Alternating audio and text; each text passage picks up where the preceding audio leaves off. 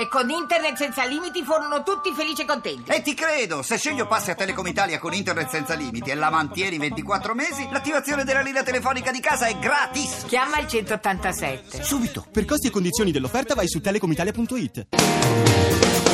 Il comunicativo. Perché l'ignoranza fa più male della cattiveria. Ideato e condotto da Igor Righetti. A lui!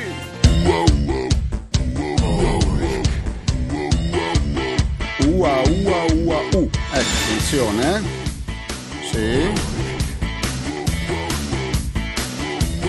Possiamo sfumare questo brano tanto tutto così fino alla fine, tutto così, tutto così. O siete tanto masochisti da volerlo ascoltare tutto? Bah. Buona comunicazione Italia delle spese fatte coi soldi dati ai partiti dal vostro comunicativo di fiducia. Igor Rietti, bentornati alla nostra terapia radiofonica di gruppo Emissioni Zero, numero 1999 col 99 come spazio 1999, decimo anno di programmazione. Domani festeggeremo la puntata numero 2000 del comunicativo. Il segretario del PD Pierluigi Bersani ha affermato: Leggo i giornali anch'io e sento parlare di panico. Dal mio punto di vista, da mesi ho espresso l'opinione che Monti possa essere più utile in una posizione di terzietà. Terzietà, sì, non terza età, maligni e comunicativi che non siete altro. Eh, andiamo avanti. I fatti di cronaca ci mostrano come sempre più anziani si improvvisino rapinatori. L'ultimo caso, in ordine di tempo, vede protagonisti una nonna in compagnia del nipote, i quali si sono recati in una banca di Castelvenere nel Beneventano. I due sono entrati a volto scoperto, e già da qui si capisce che si tratta di due pivelli del crimine, poco prima dell'orario di chiusura e hanno rapinato 6.000 euro. Prima di scappare hanno anche messo fuori uso le telecamere della videosorveglianza, azione che probabilmente avranno visto nei film polizieschi. Questo episodio dimostra ancora una volta che troppi nostri pensionati sono alla fame, sono disperati, talmente disperati da arrivare a compiere atti criminali. In questo caso, assieme alla nonnina c'era pure il nipote. Chissà se è stata la nonna ad architettare la rapina e a coinvolgere il nipote o viceversa. È comunque la dimostrazione che la famiglia italiana è ancora tanto unita. Unita anche nel delinquere. Chissà se la prossima rapina vedrà come protagonista una famiglia, padre, madre, due o tre figli adolescenti e i nonni. Chissà, perché da tempo la realtà supera la fantasia, quindi non ci stupirebbe.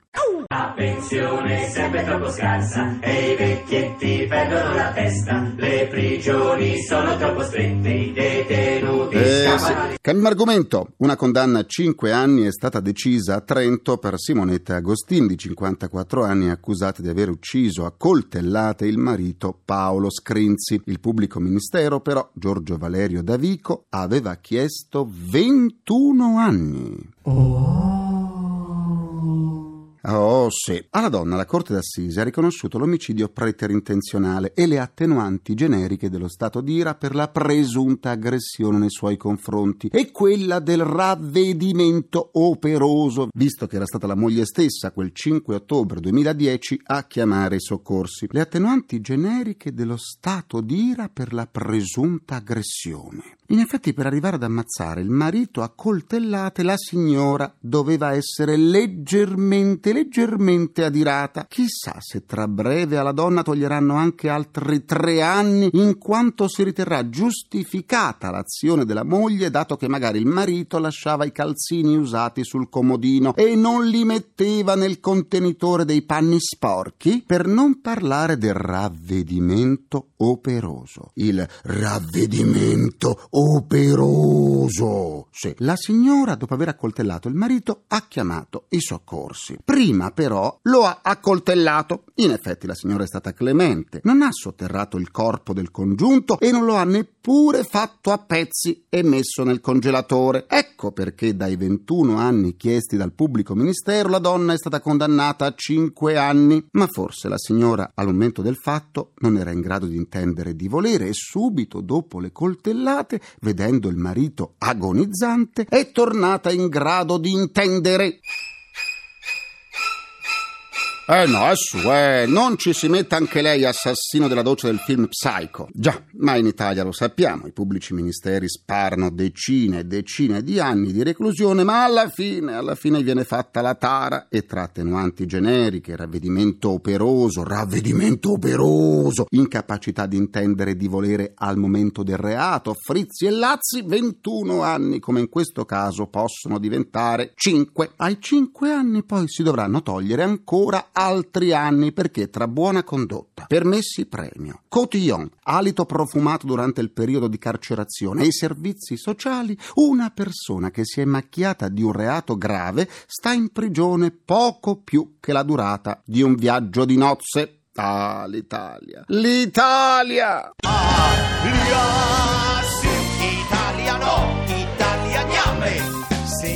E Italia gnamme, Italia gnamme. Igor, il tuo avatar, innervosito dal buonismo natalizio, chiede di avere la linea. Va bene Massimo, accontentiamolo, sentiamo il grrrr. GRC, giornale radio comunicativo. Nella Cathay Pacific, compagnia aerea di Hong Kong, c'è molto malessere tra i propri dipendenti che, a meno di un accordo in extremis, attueranno uno sciopero bianco. Infatti, tra i provvedimenti, gli assistenti di volo si riserveranno anche il diritto di non salutare e sorridere ai passeggeri. Se lo sciopero andasse in porto, sarebbe o no il colmo che proprio su un aereo di una compagnia di Hong Kong non ci fosse il riso? Eh, sarebbe davvero il colmo, eh? I carabinieri di Torino hanno arrestato Fabio Mininni, considerato da molti il re delle truffe online. Le accuse per Mininni sono di truffa e sostituzione di persona. Le forze dell'ordine sono arrivate alla cattura dell'uomo seguendo un pacco. Eh, o non è incredibile che proprio il re delle truffe, proprio il re delle truffe sia stato incastrato grazie a un pacco? Sarà vero che quest'anno, a causa della crisi, la slitta di Babbo Natale ha volato così bassa, così bassa che non si contano più le multe degli autovelox? È il momento del promo del nostro concorso nazionale per aspiranti conduttori radiofonici. La radio è di parola. Ami la radio e ti piacerebbe metterti alla prova? Iscriviti in modo gratuito alla quarta edizione del concorso nazionale per aspiranti conduttori radiofonici. La radio è di parola, promosso in collaborazione con il Ministro degli Affari Regionali, Turismo e Sport. Per conoscere il regolamento e inviare la tua prova di conduzione, vai sul sito www.ilcomunicativo.rai.it. Hai tempo fino al 14 marzo 2013. Potresti condurre una puntata di un programma di Rai Radio 1 e realizzare un'audioguida sulle mete turistiche italiane meno conosciute conosciute. Non perdere questa occasione, perché la radio è di parola.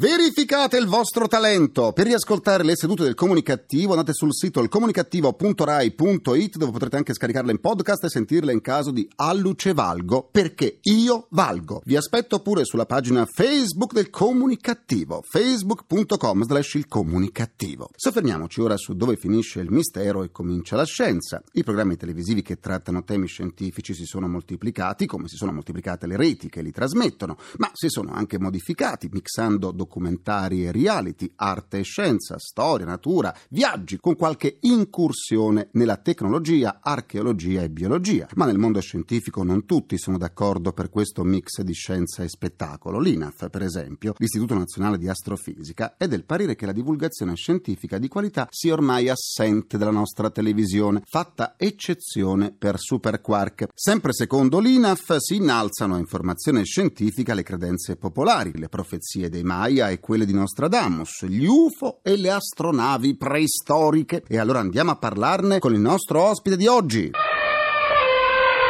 Do la buona comunicazione al giornalista, conduttore televisivo e divulgatore scientifico per eccellenza, Piero Angela. Buona comunicazione a voi. Piero, la scienza è materia complicata. Come raccontarla in tv senza cadere nella semplificazione scientifica? Ma ci sono due regole di base. Il primo è mettersi nei panni di chi ascolta. Il secondo è mettersi anche nei panni degli scienziati, perché bisogna essere corretti, avere creatività per il linguaggio, però essere seri nei contenuti. La tv è soltanto un amplificatore dei comunicati degli enti scientifici o assume anche una valenza critica? La televisione televisione ha un ruolo straordinario oggi perché mette in contatto con la realtà, con la cultura, milioni di persone e quindi da quello che la televisione trasmette nasce poi anche la capacità di criticare, di avere una visione più approfondita e non soltanto dei concetti che vengono elargiti come spesso è avvenuto in passato. Però deve allenare le persone in questa direzione e questo non sempre avviene. La scienza è certamente un modo utile per aiutare un pensiero razionale ed è quello che noi cerchiamo di fare nei nostri programmi. Superquark può vantare un pubblico ampio che va dai giovani fino agli over 65, da un'istruzione elementare fino alla laurea. Quali fattori intervengono per catturare l'attenzione di un pubblico così diverso? Diciamo che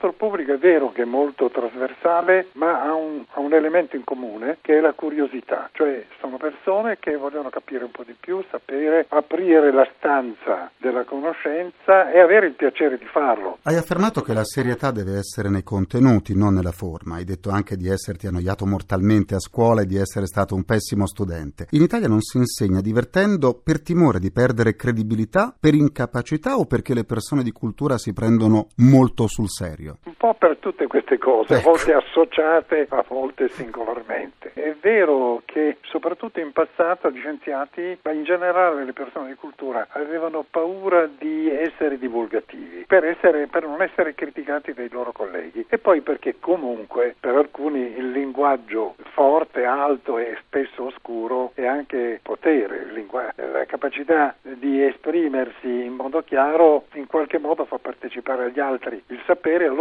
che sapere è e che sapiente è se anche io lo posso capire. Quindi c'è anche un po' questo. Però in generale penso che sia soprattutto una cattiva abitudine, perché vediamo che quando poi gli scienziati vengono in studio, anche persone di cultura di vario tipo, se diciamo lavorati ai fianchi, per così dire, poi si sciolgono e diventano dei bravi divulgatori. Hai parlato di scienziati. Gli scienziati hanno qualche colpa nella mancata crescita della cultura scientifica in Italia? Penso che non abbiano mai avuto abbastanza attenzione nei confronti della comunicazione, perché in fondo si occupano delle loro cose, in televisione quasi sempre sono coloro che posseggono bene il linguaggio a venire, quindi sono letterati, scrittori, filosofi, attori. Gli scienziati preferiscono avere due righe su una rivista scientifica che una pagina su un grande settimanale o un programma televisivo. È una forma per me comprensibile di serietà, però in questo mondo bisogna anche parlare agli altri perché la scienza poi deve avere un'ondata di ritorno che è quella dei finanziamenti, della credibilità, della stima e della comprensione della funzione della scienza. Quindi in passato soprattutto questo è vero, esistito. A proposito di questo, Piero, perché in Italia la cultura non è quella scientifica? Questa c'è una lunga tradizione che naturalmente ha radici lontane. Devo dire però che a cavallo tra l'8 e il 900 in Italia si sviluppava molto la cultura scientifica e poi col fascismo questo è un po' finito. Mm. È nata una cultura più letteraria, idealistica, cioè si è perso molto per strada, ma si guarda, io sono torinese, ma a cavallo tra 8 e 900 è stato un grande fiorire di naturalisti, di archeologi, di scienziati, di pensiero laico, di pensiero moderno. Questo poi si è perso. Grazie a Piero Angela e buona comunicazione! Grazie a voi e buona comunicazione. We wish you a Merry Christmas. We wish you a Merry Christmas. We wish you a Merry Christmas. Concludo anche questa seduta con il mio pensiero comunicativo. Stefania Bertoletti, assessore del comune di Fonteno in provincia di Bergamo, durante la notte di Santa Lucia ha scaricato una notevole quantità di letame davanti al palazzo della provincia per protestare contro i tagli della spesa sanitaria. Forse l'assessore, che si è dimessa dopo il gesto clamoroso, con questa azione intendeva mostrare dove ci porteranno tutti questi tagli? Eh, forse. mm. Ringrazio i miei implacabili complici Vittorio Rapi, Valtteri Ghetti, Carapagliai, Massimo Curti. Un ringraziamento a Francesco Arcuri. Alla console, alla console, alla console. Alla console tra gli immancabili. Folletti! Folletti! Centenari e rapinatori c'è Gabriele Cagliazzo. La terapia quotidiana del comunicativo tornerà domani sempre alle 14.44 in punto e in punto e virgola. Buona comunicazione e buon proseguimento dal vostro portatore strano di comunicativeria. Igor Righetti, grazie a domani, linea al GR1. Il comunicativo. Perché l'ignoranza fa più male della cattiveria. Ideato e condotto da Igor Righetti.